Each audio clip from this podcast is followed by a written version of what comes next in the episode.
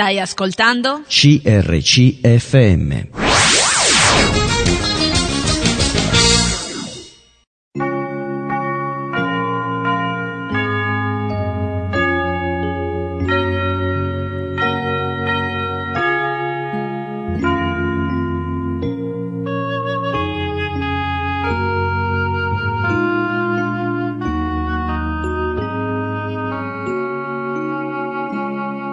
In ogni città, alla domenica, gruppi di credenti si riuniscono per lodare il Signore, condividere le proprie esperienze e ascoltare la sua parola, con espressioni diverse da luogo a luogo.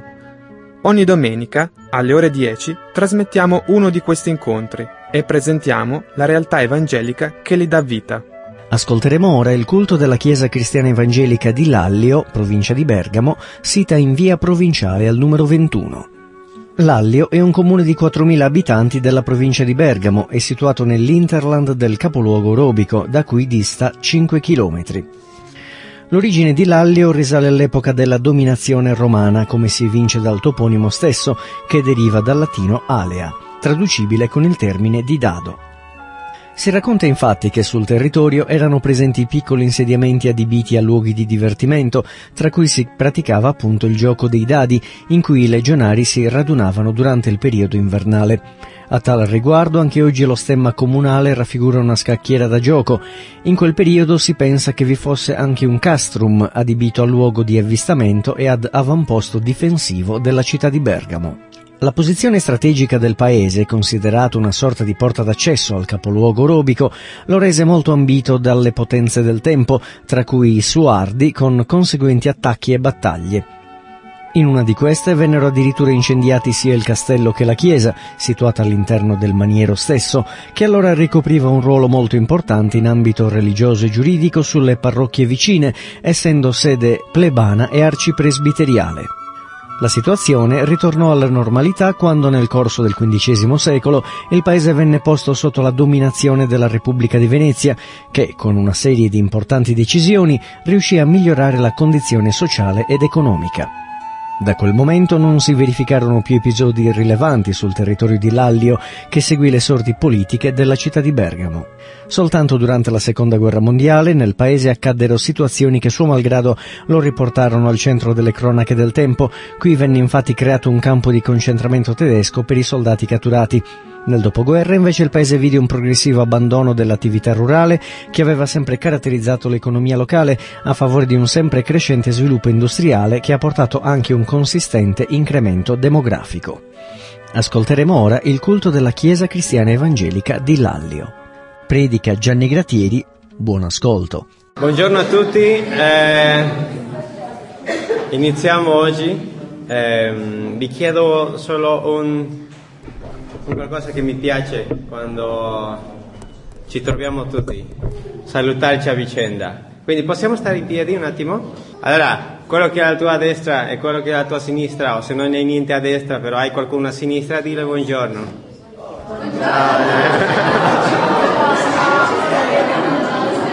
Allora, con questo bellissimo buongiorno sembra scontato, però anche a me piace pensare come Gesù abita in ognuno di noi, Dio stesso, il Spirito Santo.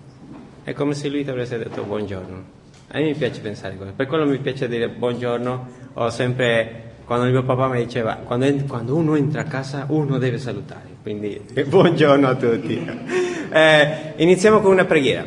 Grazie Signore perché tu sei grande, grazie Signore perché possiamo eh, stare qui in famiglia, possiamo essere eh, solo uno in una sola voce cantando te Signore, innalzando parole di lode Signore a te. Grazie Signore per questa opportunità anche che ci dai, grazie Signore perché non è da tutti, perché non sono parole vuote. Non vogliamo innalzare parole vuote, non vogliamo, non vogliamo innalzare parole al vento Signore, se no parole Signore che escono dal nostro cuore che sono soltanto per te e che possiamo con questo ringraziarti in questo piccolo, Signore, gesto di magari cantarti, però è qualcosa che noi vogliamo fare in questa mattina. Ti ringraziamo, Signore, per questo e, e ti chiedo anche la benedizione per tutti quelli che stanno per arrivare a questo posto, che possa avere cura di loro. Grazie, Signore, perché anche per il tuo amore, Signore, perché in questa mattina noi siamo qua e siamo vivi. Abbiamo una, un, giorno, un, giorno, ancora nel quale ci fai vedere tua, le tue meraviglie, Signore. Grazie, Signore, per questo, nel tuo figlio Gesù. Amen. Iniziamo cantando questo canto che dice, il canto numero uno, è buono celebrare il nostro Re.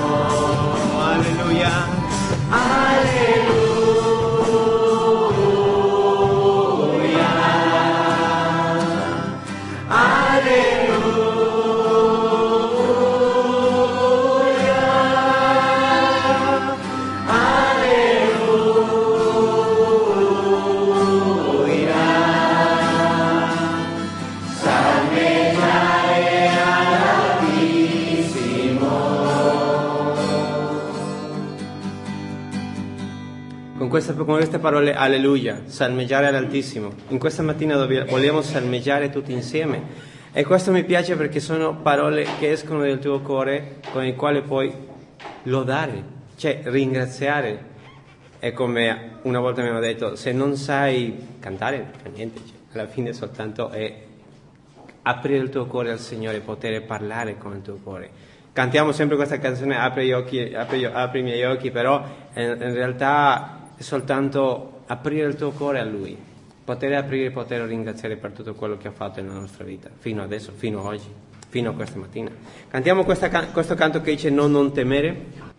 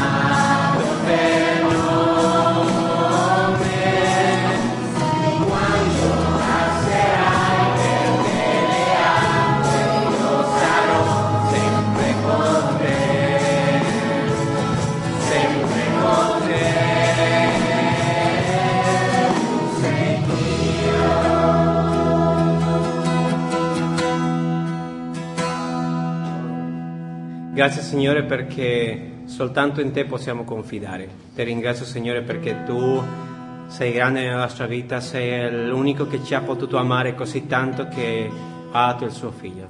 Ti ringraziamo Signore per questo grande amore che hai verso di noi, che ogni giorno tu lo dimostri Signore. Ci lo dimostri perché ogni giorno stai lì a aiutarci, a perdonarci, a compiere le tue promesse. Sei veramente grande Signore nella nostra vita, perché tu sei Re, Re della nostra vita, tu sei l'unico in quale possiamo eh, innalzare queste parole, parole che, sono, che vengono dal nostro cuore, Signore. Accettali come offerta, Signore, che possiamo innalzare in questa mattina.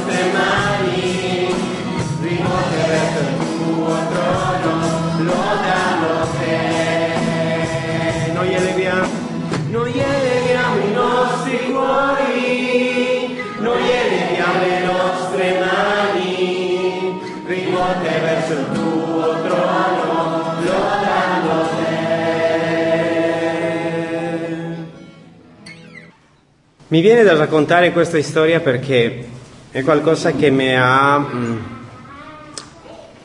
come si può dire questa parola? Mi ha eh, mm, toccato, no, no, in, in, emozionato, anche mi ha spinto a fare di meglio, diciamo, eh, mi ha incoraggiato tantissimo perché mh, mm, quando avevo 18 anni dovevo... Mh, dovevo battezzarmi eh, nella chiesa e arrivando una chiesa di una famiglia cattolica al 100%, anche non credente in alcuni casi, eh, il, il, giorno del mio battesimo che dovevo andare in chiesa stavo andando da solo perché la mia famiglia non voleva andare insieme a me. Eh, e mio papà mi diceva ma no, non devi battezzare, cosa stai facendo con quegli pazzi, cosa farai? eh, la mia mamma mi diceva no figlio non voglio perderti, torna a casa, era come se mi stesse no, non so. Però alla fine mh, mm, quando stavo uscendo da casa eh, il mio papà dopo non, non, una discussione perché non era una discussione, sino era soltanto delle parole che, che arrivavano al mio, al mio dito. Uh, quando stavo uscendo da casa, il mio, eh, la, il mio papà si avvicina e mi dice, figlio, alla fine se pensi che questo è giusto, è il cammino che tu vuoi seguire, vai avanti. Perché quello che voglio dirti è che io, prima, quando ero giovane, andavo a una chiesa cristiana. Il, come lui mi diceva nelle sue parole, ero cristiano. Suonavo nel gruppo, nel gruppo di Lode, suonavo la chitarra, che in quel momento io non sapevo, mio papà sapeva suonare qualcosa.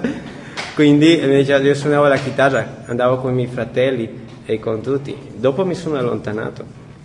Perché è difficile questo, è molto difficile. E se tu vuoi seguire questa strada, questa via, questa, questo cammino che vuoi andare con, la, con, con il Signore, vai e fallo.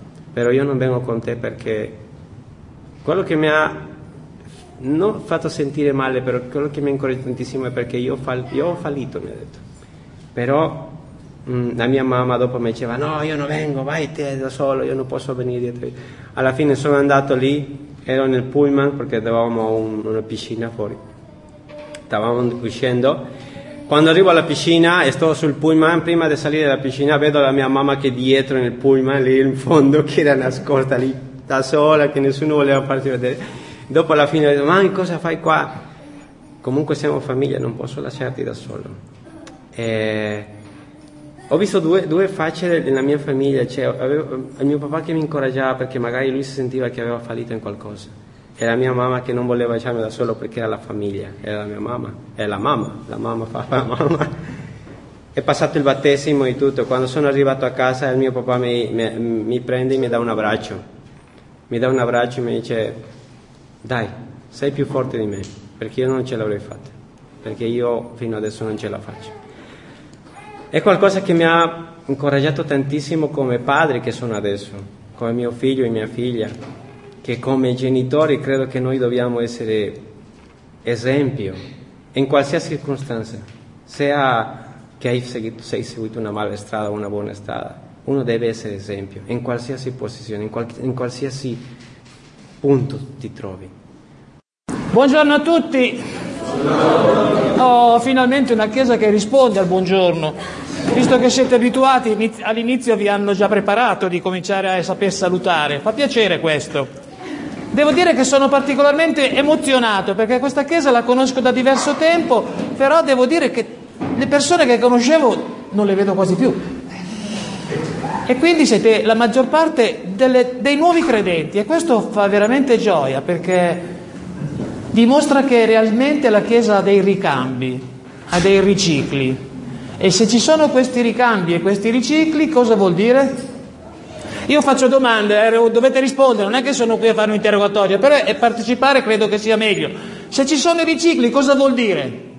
Vuol dire che c'è evangelizzazione? Vuol dire che c'è persone che si convertono? E vuol dire che la Chiesa sta crescendo.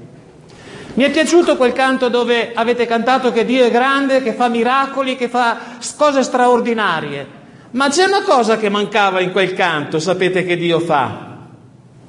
E credo che sia la cosa più importante, più necessaria per la nostra vita cristiana, per la nostra crescita. Dio parla, Dio insegna.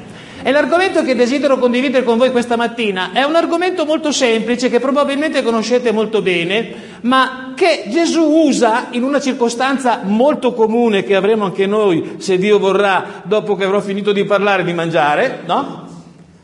Degli insegnamenti. Dio usa un pranzo per dare degli insegnamenti. E questo mi fa capire che, Dio, che il Signore Gesù era una persona veramente comune come noi. E mi piace vederlo come un amico, un amico sincero, un amico leale, un amico al quale posso aprire il mio cuore e dirgli tutto ciò che pesa su di me. E io volevo portarvi attraverso questo passaggio in Luca capitolo 7, la fine del capitolo è narrata la storia di un fatto che un fariseo avendo conosciuto Gesù, e vi inviterei a leggere questo capitolo dall'inizio perché è ricco, pensate, inizia con un miracolo del primo pagano nella storia cristiana, la guarigione del servo di un centurione, un centurione pagano che chiede a Gesù di guarire il suo servo, è straordinario. E Gesù si scandalizza, va a casa sua, quest'uomo esce e dice no guarda non sono degno che tu entri nel mio tetto, ma di soltanto una parola al mio servitore sarà guarito. E Gesù si meraviglia della fede di quest'uomo. È così la nostra fede. Ci crediamo veramente che Dio fa i miracoli? Successivamente esce da questa città che è Capernaum, nel capitolo, nel capitolo, stesso, vedrete che succede un fatto straordinario più maggiormente. Risuscita il primo personaggio che Gesù risuscita dalla morte, il figlio della vedova di Nain. E c'è un passaggio bello che dice che c'era una folla immensa che seguiva Gesù, seguiva la luce, seguiva la vita. E se tutti voi siete dei cristiani state seguendo Gesù in questo modo. E c'era un'altra folla immensa che seguiva una bara, seguiva un morto che andava al cimitero. E qui dipende da quale corteo tu partecipi. Se sei con Cristo sei nella vita, ma se non sei con Cristo sei nell'altra parte. E questi due cortei si incontrano. Nessuno chiede nulla, nessuno fa preghiere, nessuno fa richieste. Ma Gesù prende l'iniziativa, si avvicina a questo corteo, vede la madre che piange, ferma, tocca il morto e il morto risuscita. Il corteo della vita incontra la morte, c'è una risurrezione. Gesù ha fatto tre risurrezioni di morti. E ogni risurrezione ha un particolare che a volte sfugge. Dice quel passaggio in, della vedova di Rai che Gesù, dopo aver risuscitato il figlio, quel ragazzo si mise a parlare. Sapete cosa vuol dire parlare? Cosa fa un bambino appena nasce? Piange, piange. E il pianto è già un parlare, è già un, un, un, un segno di vita. Cosa fa un credente che ha incontrato Cristo ed è risuscitato spiritualmente? Parla! Se non parla c'è un dramma, c'è un problema. Perché la Bibbia dice che la bocca abbonda di tutte quelle cose che ci sono nel nostro cuore, ok? Primo caso. Secondo caso era la figlia del capo della sinagoga. E dice che quel passaggio, adesso non ditemi dove si trova perché non ho preso questi appunti, però è qualcosa che mi sta venendo in mente. Dice questo passaggio che appena questa fanciulla ubbidì al comandamento del Signore, piccola alzati, dice che ordinò che le fosse dato da mangiare. Prima parlava, seconda cosa, mangiare. Perché bisogna dare da mangiare? Perché è normale, un bambino appena nato, cosa ho detto prima? Parla, la seconda cosa cosa gli si deve fare? Dargli da mangiare. E spiritualmente questo cosa vuol dire? Se è una creatura spirituale veramente nata, che cosa è necessario la seconda cosa? Che sia alimentata. Di che cosa? Della parola di Dio, di quell'insegnamento che l'aiuta a crescere secondo la volontà di Dio. Terzo caso è il caso quale? Qual è il terzo caso? Lazzaro. Lazzaro era morto da tre giorni. Marta dice, Signore, guarda, non disturbarti, puzza. Cosa vuoi pretendere? Vabbè, sei Dio, però non è più il caso. Che poca fede. A volte anche noi arriviamo a questo punto, vero? Signore, ormai è troppo tardi. Ma Gesù dice, se tu credi, vedrai la gloria di Dio entra, fa risuscitare questo morto. Che, cosa, che ordine dà Gesù a Lazzaro? Scioglietelo, slegatelo, liberatelo perché era avvolto da tutte quelle bende che lo legava come una mummia. Spiritualmente parlando, qual è l'insegnamento? Una persona che diventa credente mediante la fede in Cristo è necessario che parli. Io ho sentito pochi uomini stamattina pregare. Ho sentito uno perché gli è stato chiesto. E gli altri? Grave, eh? Molte sorelle, ma uomini no. Perché? Eh? Una persona che viene davanti al Signore sente nel cuore di raccontargli anche i suoi problemi, le sue difficoltà, le sue necessità e sente di ringraziarlo perché lo ama, perché il Signore ti ama nonostante tutto tu sei. Forse tu vorresti essere migliore, ma sei tu che puoi migliorare te stesso? Sì o no? Sono io che posso migliorare me stesso? La Bibbia dice che senza Cristo non posso fare nulla. E quindi non sono io che posso migliorarmi, ma posso semplicemente dire Signore, guarda, è tanto tempo che io sono con te, il mio cammino è sempre pieno di difficoltà, di cadute, non merito la tua grazia, ma aiutami, non ce la faccio a cambiare. Se voi avete dei bambini, Fanno sempre quello che vi, che vi ordina, che ordinate a loro? Sono capaci di cambiare? E perché pretendiamo di esserlo noi? Quando invece è Dio che vuole ricordare. Ma se i vostri bambini, usiamo quell'esempio, dopo che avete, li avete sgridati, venissero da voi e dicessero, mamma, papà, c'hai ragione, guarda, io sono un disastro, ce la metto tutta, ma non riesco a farlo quello che tu mi dici. Ce, ce l'ho il desiderio, ma poi non ci riesco, faccio quello che voglio. Cosa fate voi? Li castigate maggiormente o li abbracciate e li baciate? Cosa fate? Oh, e pensate che Dio sia diverso? Ecco, questo è l'atteggiamento giusto. Quindi nel terzo caso, sciogliere vuol dire che la Chiesa dovrebbe avere quella capacità, dopo aver alimentato questa persona, di poter sciogliere tutti quei legami, tutti quei vizi, tutte quelle difficoltà che ci sono della vecchia natura e aiutare questa persona perché possa crescere e camminare con Dio. Poi la terza cosa che c'è in questo brano, mi ha dato tanto tempo e cerco di riempirlo, perché sennò resto... per me è molto, molto difficile, mi ha dato un'ora, tre quarti d'ora. L'ultimo passaggio è molto bello perché a un certo punto in questo capitolo c'è Giovanni, il Battista, che manda dei discepoli da Gesù dicendo ma scusa, eh, sei tu quello che doveva venire o non aspettiamo un altro? Aveva fede Giovanni? Sì o no? Sì o no? Ma se aveva fede perché manda delle persone a chiedere se era lui?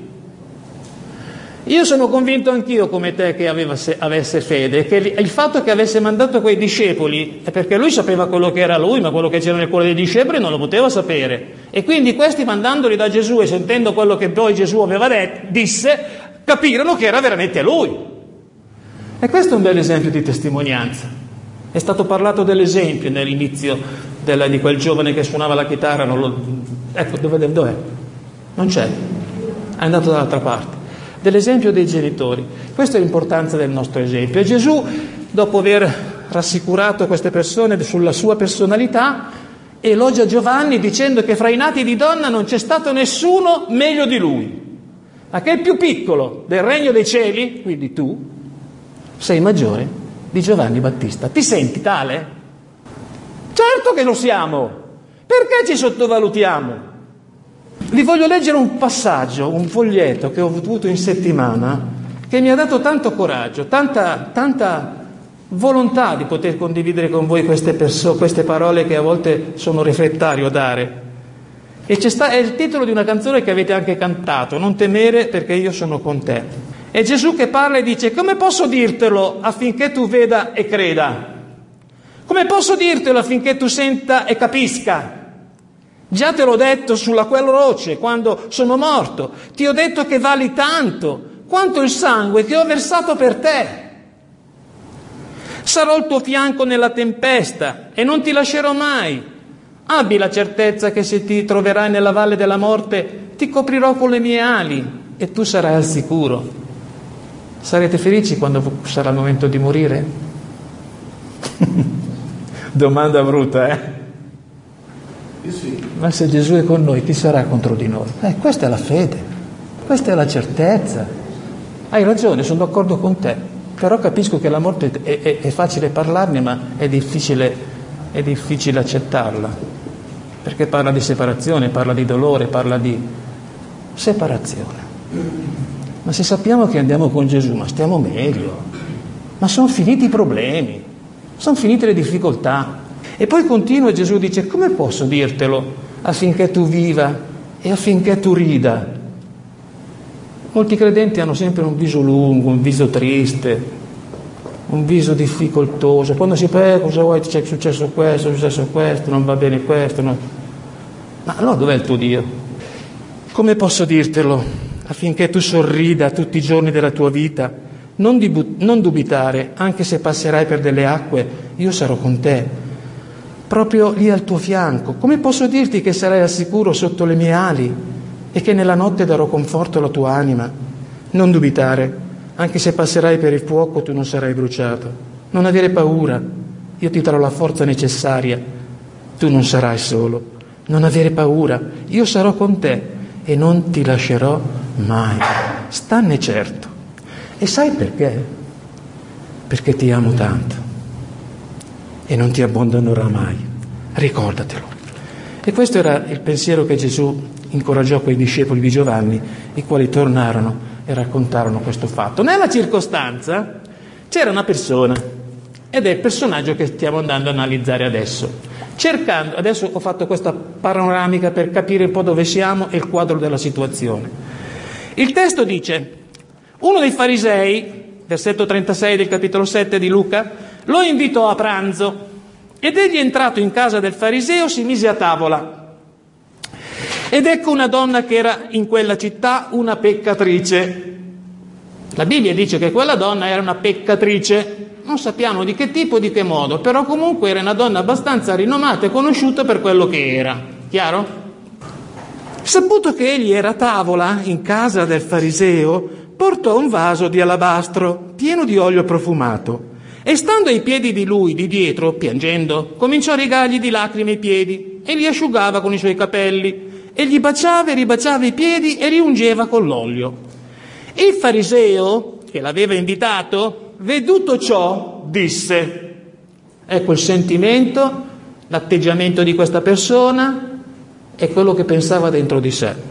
Costui, se fosse profeta, saprebbe che donna è questa che lo tocca, perché è una peccatrice. Una bella analisi, eh? E Gesù, rispondendo, sembra quasi che Gesù gli avesse sentito parlare, lui stava pensando. E se, dovesse, e se tutte le volte che noi pensassimo Gesù ci facesse delle domande, ci metterebbe in croce. Giusto? E qui succede la stessa cosa. E Gesù rispondendo gli disse, Simone, ho qualcosa da dirti. Ed egli, maestro, di pure. Un creditore aveva due debitori, l'uno gli, ave- gli, doveva 500 denari e l'altro 50, e poiché non avevano di che pagare, condonò il debito a tutti e due. Chi di loro dunque lo amerà di più? E Simone rispose, ritengo sia quello al quale ha condonato di più. E Gesù gli disse, hai giudicato rettamente. E voltatosi verso la donna, disse a Simone, vedi questa donna?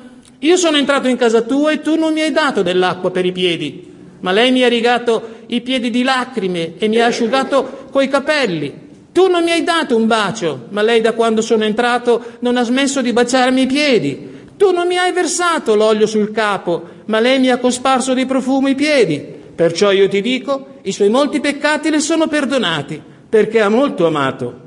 Ma colui a cui è poco è perdonato, poco ama. Poi disse la donna, i tuoi peccati sono perdonati. Quelli che erano a tavola con lui cominciarono a dire in loro stessi, chi è costui che perdona anche i peccati? Ma egli disse alla donna, la tua fede ti ha salvata, vai in pace. Un testo molto semplice, molto pratico e cercherò di essere anch'io molto sintetico per spiegarlo. È un testo che ci presenta in modo particolare tre personaggi. Personaggio centrale, il personaggio più importante è il Signore Gesù. Il Signore Gesù che è stato invitato ad una cena, ad un pranzo. Chi è il personaggio centrale in mezzo a noi? Gesù. Chiaro? Penso, no? Siete d'accordo? Ok. Il motivo del fatto che noi siamo qui ad adorare stamattina è il Signore Gesù. Ricordare il suo il sacrificio e la sua opera. Ma la domanda è, con quale atteggiamento di cuore siamo qui questa mattina? I due personaggi che vengono, la peccatrice e il fariseo, manifestano anch'essi la loro presenza davanti a Gesù, giusto? Ma con due atteggiamenti di cuore diversi. Una è davanti al Signore con un cuore pientito, pieno di dispiacere della sua vita e desideroso di avere perdono. E porta un vaso di olio profumato. Che cos'è questo vaso? Il fariseo invece è a tavola col Signore Gesù con l'intento di indagare veramente se Gesù fosse quello che dicevano che era. Perché aveva sentito, l'aveva forse anche guardato, visto, ma voleva capire e indagare in modo in, più particolare se veramente fosse vero. E il motivo quindi del suo invito era proprio di indagare. Dico questo perché da quando vede l'atteggiamento di questa donna dice se questo fosse un profeta, quindi dubitava subito che lo fosse, giusto? Questi due personaggi sono quindi i personaggi principali, Gesù, la donna e il fariseo. L'atteggiamento del loro cuore è diverso. Uno vuole indagare e l'altro vuole offrire. Com'è il nostro che siamo venuti stamattina davanti a Gesù? Siamo venuti veramente con un cuore desideroso di offrire? O siamo venuti a vedere come fanno in questa comunità, come cantano, come pregano, e io ho fatto anch'io un'analisi, scusatemi. Ho detto prima che ho sentito poco le preghiere di uomini, ma è un dato di fatto. Qual è stato il nostro atteggiamento stamattina? Il Signore lo conosce. E il Signore potrebbe dire ancora stamattina ad ognuno di noi, che conosce perfettamente i vostri nomi, ho qualcosa da dirti. Sapete, un particolare della cena, del pranzo, Dopo noi faremo un pranzo, saremo tutti a tavola, no? Saremo seduti sulla nostra sede, appoggiati al tavolo e mangeremo. Era così che si mangiava al tempo di Gesù? Non si mangiava assolutamente a tavola seduti su una sedia con un bel tavolo davanti, ma si mangiava sdraiati, come si mangiava all'epoca dei romani. Il fatto di essere sdraiati dava la possibilità di avere una comunione intima, una comunione eh, più, più stretta, più particolare. E soprattutto nella cultura eh, orientale gli uomini erano da soli quando mangiavano e lo sono tuttora. Le donne sono escluse, non ci sono. Tanto meno quindi poteva andarci questa donna. E sapete perché questa donna non poteva assolutamente esserci? Prima perché era una peccatrice, secondo perché era una pagana, terzo perché era sempre fuori dalla casa, doveva star fuori dalla casa.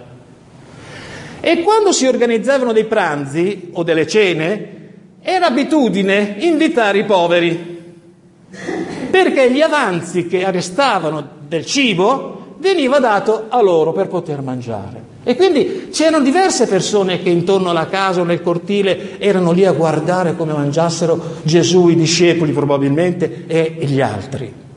Questa donna fa qualche cosa che destabilizza completamente la tradizione e l'usanza.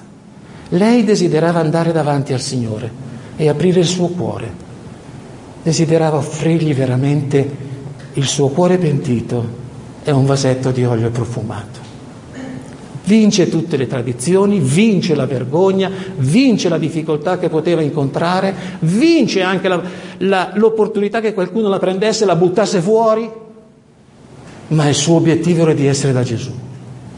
E ci è andata, disinteressandosi completamente degli altri. Tutti e, due, tutti e due questi personaggi offrivano qualcosa a Gesù, uno un pranzo e l'altro un cuore rotto e pentito e un vasetto di olio, di olio profumato. Il giudizio che fa quest'uomo sull'operato di questa donna porta Gesù a fare tre domande. Ho qualcosa da dirti?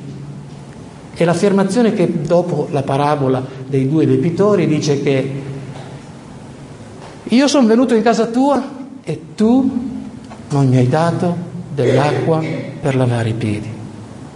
Era usanza a quel tempo come lo è tuttora, perché se andate in una sinagoga o se andate in una moschea, la cosa che dovete fare come non, non, non, non, aderenti siete esonerati, ma se siete aderenti alla loro religione, che cosa dovete fare prima di entrare in una moschea? Togliervi le scarpe. Questi li tolgono tutti. Ma cosa fanno veramente gli adepti della moschea? Si lavano, sono stato in Kosovo per diverso tempo, di moschee ce n'era una marea, e mi sono reso conto che in tutto intorno alle moschee c'erano delle, delle, dei lavapiedi, proprio dei lavapiedi, delle, dei ruscelli, delle piccole fontanelline dove le persone si lavavano le mani e si lavavano i piedi. Ed era usanza al tempo di Gesù che quando si invitava qualcuno a casa gli si lavasse i piedi.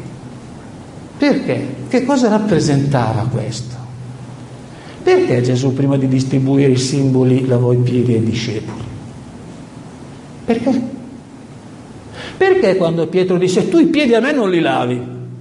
E Gesù gli dice se non ti lavo i piedi tu con me non hai parte alcuna. Perché? Vi siete lavati i piedi stamattina prima di venire dal Signore? Eh? Hai fatto la doccia, bravo. Meriti di più. Due bollini.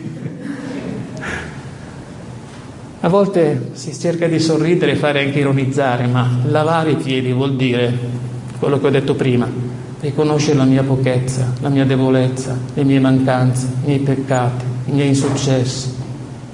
Tutte le volte che ho detto che facevo una cosa non l'ho fatta. Poche parole, riconoscere i propri peccati. Non avete peccato voi? E si può andare alla tavola del Signore con i peccati? La lezione che trai da quell'insegnamento che Gesù dice che dobbiamo lavarci i piedi gli uni gli altri implica un servizio, comporta un servizio, servire gli altri, saper perdonare gli altri, saper confessare agli altri i nostri peccati, saper riconoscere le nostre debolezze. E in poche parole Gesù gli dice, mi hai invitato a casa tua, ma che servizio mi hai dato? Non mi hai neanche lavato i piedi. Tu non hai servizio per me. Com'è il tuo servizio per Dio? Seconda cosa, Gesù dice, io sono venuto in casa tua e tu tre volte tu non mi hai dato. Non mi hai dato nessun bacio. Che cosa rappresenta il bacio? Due fidanzati che si danno un bacio, cosa rappresenta? Che si amano, no? che, che c'è affetto, che si amano. E quindi il bacio che a volte si dà nelle comunità dove si usa, perché in tante non si usa più, esprime questa realtà, questo affetto, il fatto di far piacere di essere con te, di stare con te, di, di condividere con te. Il bacio rappresenta amore. E se questo fariseo non aveva dato nessun bacio a Gesù, che cosa voleva dire? Che cosa voleva dire? Che non lo amava. Hai dato un bacio a Gesù stamattina?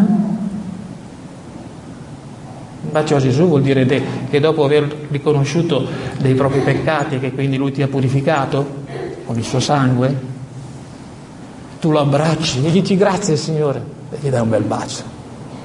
Questa comunione che è più delle parole, che è più dei canti, che è più delle azioni, è qualcosa che tu hai nel cuore. Terza cosa, Gesù dice, io sono venuto in casa tua e non mi hai unto il capo. Anche in quel caso era una condizione che il padrone di casa, invitando un ospite, oltre che avergli lavato i, ba- i piedi, l'aveva anche abbracciato e baciato, lo ungesse con olio profumato, che esprime onore, che esprime considerazione questo profumo. E non perché puzzasse e gli mette addosso il profumo, eh, che a volte si può pensare anche questo. Quindi Gesù dice a questo fariseo, tu che giudici, che giudichi questa donna che è una peccatrice, che metti in dubbio che io possa essere quello che tu pensi, io ti dico una cosa, sono venuto in casa tua, tu non hai fatto questo, niente servizio, sono venuto in casa tua, niente bacio, niente amore, sono venuto in casa tua, non mi hai dato l'olio, niente onore, niente considerazione. Ma questa donna, da quando è entrata, mi ha lavato i piedi, con le sue lacrime. Mi ha baciato e ribaciato i piedi e mi ha unto i piedi con il profumo. E per la tal cosa io ti dico che i suoi peccati gli sono rimessi. È stato perdonato anche Simone? Non credo, a meno che dopo questa lezione si fosse pentito e gli avesse chiesto perdono a Gesù. Fratello e sorella, Frequentare le riunioni è molto bello, essere impegnati anche nelle varie attività della Chiesa è molto importante, ma è più importante la tua relazione con Gesù. Non è abbastanza la presenza, la frequenza, l'impegno. Oggi Gesù ti sta chiedendo, tu hai un servizio per me? Gesù ha avuto un servizio per noi? Come? Ha lasciato la sua gloria ed è venuto su questa terra per fare cosa? Per essere servito? Per servire. Lui ricco si è fatto povero perché noi potessimo essere arricchiti. Gesù ha amore per noi? E come no? La Bibbia dice che Dio mostra la grandezza del suo amore in quanto che mentre eravamo ancora peccatori, quindi prima ancora che noi potessimo aver dato la nostra vita nelle sue mani, prima ancora che ci eravamo pentiti, prima ancora che noi potessimo anche essere riconoscenti di quello che Cristo aveva fatto per noi, prima, non dopo, prima, ci ha amati. Ma questo è l'amore. Amereste voi una persona che vi fa del male, che vi odia, che vi contrasta continuamente, che vi disprezza, che sparla di voi, che vi calunnia? Amereste una persona così? Io no. Sono sincero, faccio fatica. Ecco perché ho detto prima bisogna che Dio mi aiuti a capire e anche a dare la forza per poterlo fare. Perché è questo che mi chiede di fare, no? Non è questo. E siete capaci voi di farlo? Io no. Però ho desiderio di poterlo fare. E ho l'umiltà di dire Signore aiutami, perché se no non ce la faccio. Questo è amore. Non, l'amore non ha condizioni, non ti amo se, non ti amo però, non ti amo quando. Queste sono le condizioni. Ti amo se cambi, ti amo però se hai questi difetti, ti amo quando tu sarai migliore. Questo non è amore, questa è possessione. L'amore è quello che accetta l'altro per quello che è e lo ama talmente tanto che non lo vuole lasciare in quella condizione, ma lo vuole migliorare. Questa è l'opera di Dio l'opera dello Spirito Santo. Non sono io che può cambiare se stesso, ma sono io che posso chiedere a Dio di cambiarmi e di poter agire nella mia vita. E infine il Signore Gesù non soltanto ha lasciato la sua gloria per venire a, servi- a servire noi, non soltanto ci ha manifestato il suo amore, ma ci ha anche glorificati. Che cosa siamo noi? Figli di Dio. Essendo figli di Dio, cosa abbiamo? Siamo eredi e coeredi con Cristo. Tutto ciò che appartiene a Cristo un giorno sarà nostro. Ma cosa dice Gesù in Giovanni capitolo 17, al versetto 22? Io ho dato loro la gloria che tu hai data a me, affinché siano uno come noi siamo uno. La gloria che Gesù ha, aveva e ha, a chi l'ha data? A noi. E cosa dice ancora più avanti al versetto 24? Padre, io voglio. Se un vostro figlio vi chiedesse, papà, io voglio, cosa gli direste? L'erba voglia non cresce neanche nel giardino del re. Giusto? Ma mi piace questa affermazione di Gesù che manifesta la sua comunione e la sua relazione e anche la sua volontà che è uguale al Padre. Padre, io voglio, desidero, è il desiderio di Gesù per te, che dove sono io siano con me anche quelli che tu mi hai dato, affinché vedano la mia gloria che tu mi hai data, perché io, perché mi hai amato prima che la fondazione del mondo. E prima Giovanni, capitolo 2, cosa dice? Ancora per quanto riguarda la gloria. Fratello sorella, se stasera vai a, pomeriggio vai a casa, ricordati queste, posit- queste condizioni che tu hai in Cristo. Capitolo 3 di prima Giovanni, versetto 2. Carissimi, ora siamo, non dice saremo, vuol dire presente, adesso, in questo momento, in questa circostanza. Ora siamo figli di Dio, ma non è stato ancora manifestato ciò che saremo, futuro. Ok? Sappiamo però che quando Egli sarà manifestato saremo simili a Lui, perché lo vedremo come Egli è. Ma ci pensate essere uguali alla gloria di Gesù? Concludendo, fratello, sorella, che tipo di servizio hai tu nella tua vita col Signore Gesù? Pensi che sia sufficiente quello che fai frequentando le riunioni? O forse è più importante la tua relazione personale con Dio? Quando veramente sei con Lui e ci litighi con Lui? Su certe cose che non riesce a capire, su certe cose che non riesce a fare e quindi devo riconoscere che è stato molto bello per me un giorno arrabbiarmi con Dio, perché è stato il giorno che mi ha fatto capire veramente che mi ama, perché non riuscivo a accettare una cosa che era successa. E in quel momento gli ho lanciato una sfida, se mi hai tolto questo adesso ci devi pensare tu. E lui è stato fedele. E da lì ho capito che sono importante per lui.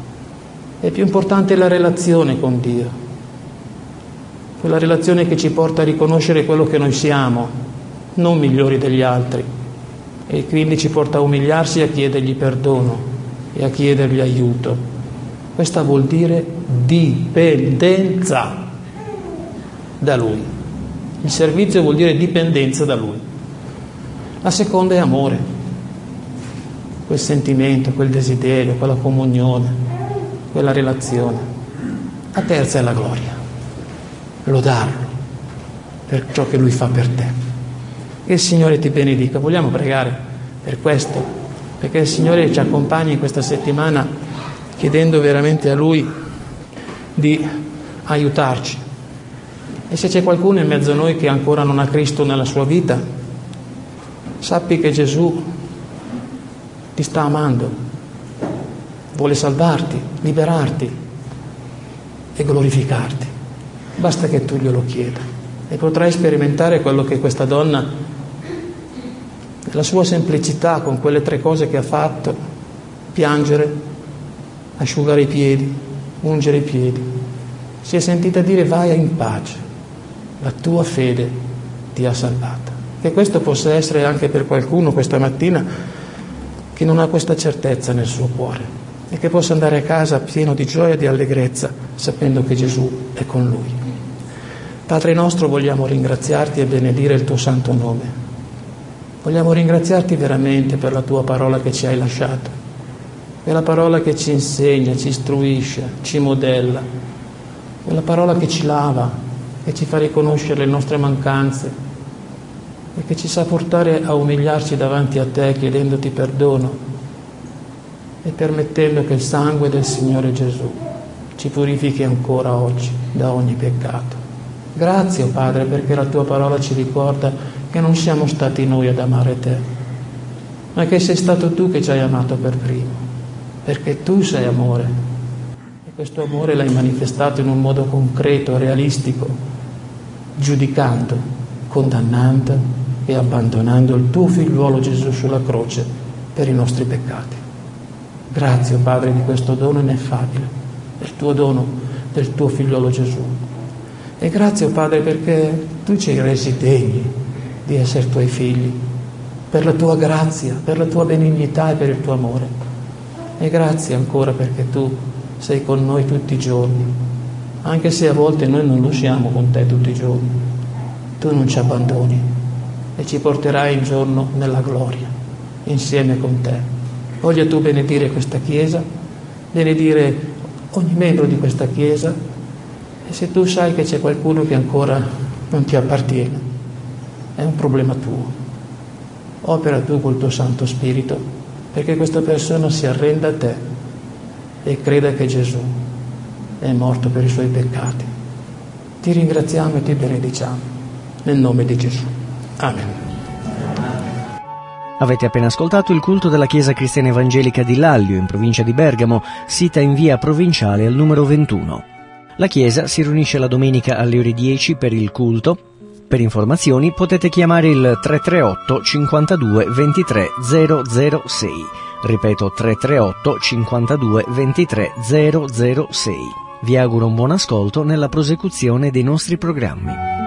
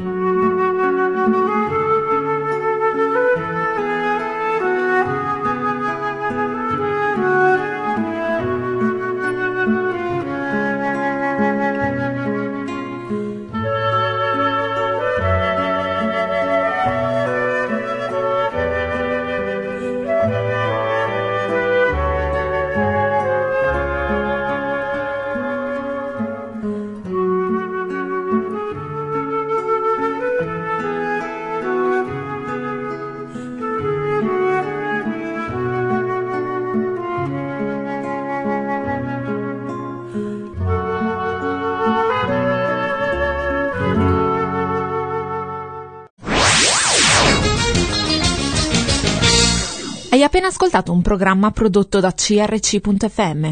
Se hai apprezzato quello che hai ascoltato, considera di sostenere il tuo programma preferito.